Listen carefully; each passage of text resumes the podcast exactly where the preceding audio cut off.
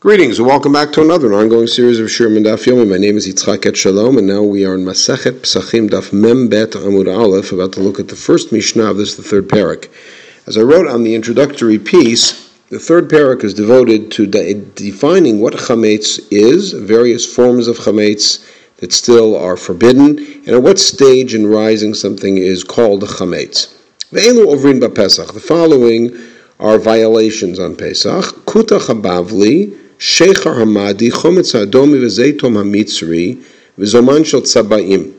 Now these are all things that are not out and out chametz. Kuta Chabavli, for instance, is something that is a mixture that has some chametz in it. Sheikh Hamadi is a mead made by the Medes. Mechometz um, Adomi is a particular kind of a vinegar. Zeitom Mitzri is a, a drink made in, in uh, Egypt. Zoman Shel Tzabayim is a uh, paint base, a prime, primer. primer. Milan Shel Tabachim is something that's made for bakers. And there's the last uh, two of these, at least, are things that are made not for food use, and therefore they're called chometz nukshe. The korban shel sofrim, also the um, dust that's made that's used to uh, sort of glue for uh, for scribes. He says that applies also to women's jewelry. Zaklal, here's the rule. Kol shumimin dagan, as long as it's a grain, harez over Pesach, it's a violation on Pesach, of course, if it's chametz. Important to note that there is a prohibition against these, but there is no karet for eating them. the first group that we referred to is Taruvat Chametz, and the second one, of course, is Chametz Nukshe, as I mentioned. Tanu Rabbanan. There's three things they say about this famous Kuta Chababli dish. We've encountered it before. We said it lasts for a very long time. But it makes you a little light, lightheaded. It blinds you. Machishta Guf, it weakens you. They didn't like it. Why? Mishum because it had all this cream in it. Mishum it would blind you because of the salt. Machish Laguf, why? Bishum Kunita Du'uma, because it had in it some sort of a uh, mold, because it was there for a long time. Tanu Rabbanan, Shloshat Marbin HaZevel, the three things that increase excrement. Kofinita Komai, they make you bend over, they take away one five hundredth of your sight. Eloin Patki Bear, dark bread. Shechar Chadash, new meat. V'yerak Chai, raw vegetables. Three things accomplish the opposite. They stand you up, and they make you have better sight. And then patnikia, good bread, basar shamein, fat meat, v'yayin yashan, an old wine. Patnikia, what does that mean? Uh, clean bread. Dismida, fine, fine flour. Basar shamein, desfirta delo iftach which is a goat that never gave birth. Yayin Yashan is Atik Atiki, meaning very old.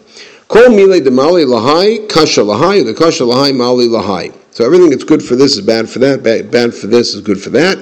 Bar Mizan Retiva, except for wet ginger. Upilpili are richta and long peppers, upatnikia and good clean bread yashan, to we mentioned, tamale kule gufe. In other words, remember we had in the seventh of Brachot a list of things that are good for one part of the body and bad for another. And here they said everything is good and bad. It's good for one part, bad for another part. Good for the heart, bad for the vision, whatever. Except for these five things that are good for everything. Okay, Shachar Hamadi. Why is the Shachar Hamadi? Why is this mead from Media a uh, violation of Bali Bali Matzeh? Sorry, because they put barley in it, barley water. Chometz Adomi, why? The Shadu Bei Sari, they throw barley into that also. Amram Nachman, originally in the times of the Mikdash, when they would bring the wine libations from Yehuda. It wouldn't be machmitz until they put barley in it. They used to call it vinegar. Now they have the wine from Edom, from Idumea, and it's not machmitz until they actually put barley in it. And that's where our chometz adumi came from. It fits the pasuk, I will fill in that which is empty. What's the drasha?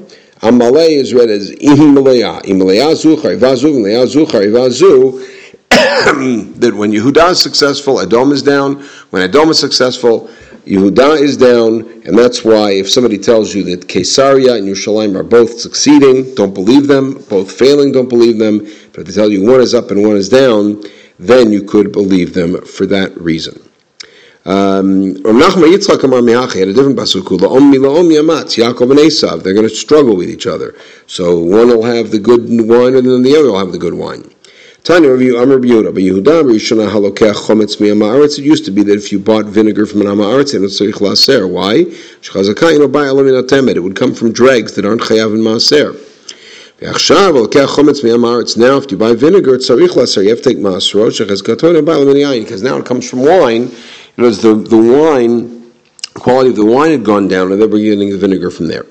So Rabbi Yehuda temed lav bar surehu, but Rabbi Yehuda therefore holds the dregs do not have to take you have to take masor from dregs. If you put dregs in and then you put water in, three parts to one, and you end up with the right amount, patur. Meaning, if you end up with still four parts of or three parts of wine, which means the temet didn't do anything, then it's patur. Rabbi Yehuda mechayev, because says the temet itself needs to have masro taken. what he meant was not that temed's not chayav, it's just the amiyaretz take masrot from temed, because I guess they don't mind. The other possibility is they are suspected of not taken. It's the temed of different kinds of grapes. In some cases they would take them, and in some cases uh, they would not, so you'd have to know which one it was. Um,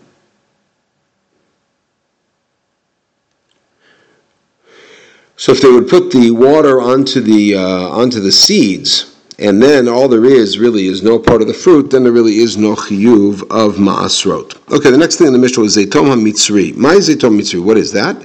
Rav Yosef, uh, talta sa'ari, tlata kurte, talta milchas. So it was a mixture of barley and of salt.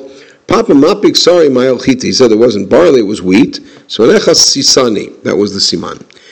Taru first they would soak it, v'kal and they would roast it, v'tachnu and grind it, v'shati lahu midiv chaviaratzarta, they drink it from, from, um, the, uh, from Pesach until Shavuot.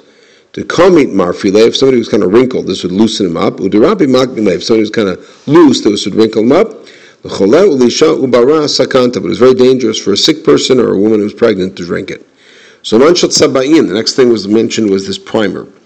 Hacha targimu maya dechivri detzavu liba. This is the kind of white waters that they would use to to to to uh, to wash. them like a prior. This was bread from grains that had not grown a third and were harvested early. They would put it on top of a pot and it would soak up all the all of this the smells from what was being cooked in there Kolansha Sofrim, what's that? Achat Taguma, here in Bavel, we explain it means Pirura Du'ushchapi. Sorry, it's like this glue. Shimi Mechuzano Amar Zet Tipulan Oto Livnot. This is the, the, uh, the sort of makeup that the, rich girls would leave, would use that they would leave over for the whatever there was left would leave for the girls for the poor girls to have.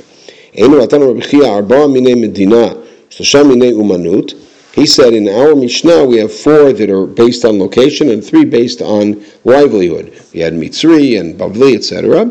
But if you say Sofrim here is not a livelihood, but it's of the rich, then that, that, that memory tool of three and four and three doesn't work.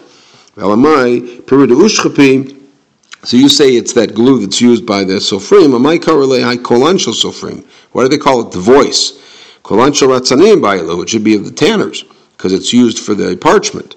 Vashaya liolam peridu ushchapi. My karale kolan sofrim. Why do sofrim nami medabkin bunei otan? Because they use it to glue together or stick together the various papers that they that they have when they write documents. They want to put a bunch together. Okay, well, nashim. He added women's jewelry. Tachshite nashim salgadai. You think jewelry? Ela ema af tipule nashim. It means treatments that they would put on their face that were had a grain base. Yuram Arav, not Israel, Shigul Pirkan, if they would come of age, the Shanim, but they weren't yet old enough, meaning that they had already reached puberty, but they were young. The problem is they would get a little, perhaps a little bit of, um, looking a little too mature. They'd have a little hair on their face, perhaps, and the the young girls, the poor girls, sorry, would take plaster put it on their face. This is depilatory. They would use flour. Uh, and the, uh, the, the royalty would use myrrh oil, shishach That's what we hear about in Megillat Esther, that they're using that. That's what they would call it, satechet. It's myrrh oil. She said, no, it was olive oil from very unripe, unripe olives. Tanya Biur Omer, and Pikin Shemen Zait Shel so he said there was another thing called unpeakening. Same thing, it was olive oil from olives that had not reached a third of their ripening, and it was a depilatory and also made the skin look very good.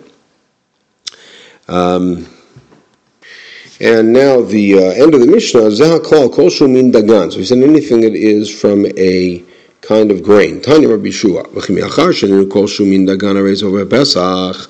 You can ask the question, once you have the general rule that anything that has grains in it, if it leavens, it's a violation of chametz, then why do they have to list all seven of these things, the four locations and the three livelihoods?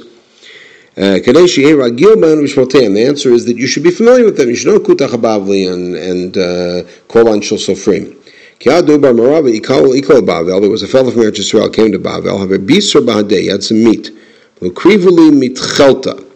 So he said, "Give me some from the from the tchol." He heard them saying, "Oh, it's kutach." Kutach piresh. He knew what kutach habavli was from the Mishnah. He knew that it was chalavi, that it was dairy, and immediately moved away because he realized that he couldn't have that with meat. So, in other words, it's important to know, know what these foods are, so you'll know when you hear about them how to respond properly. Okay, we'll pause this point. We'll pick it up with the next podcast at Hare Elu Hara. Meantime, you should have a wonderful day.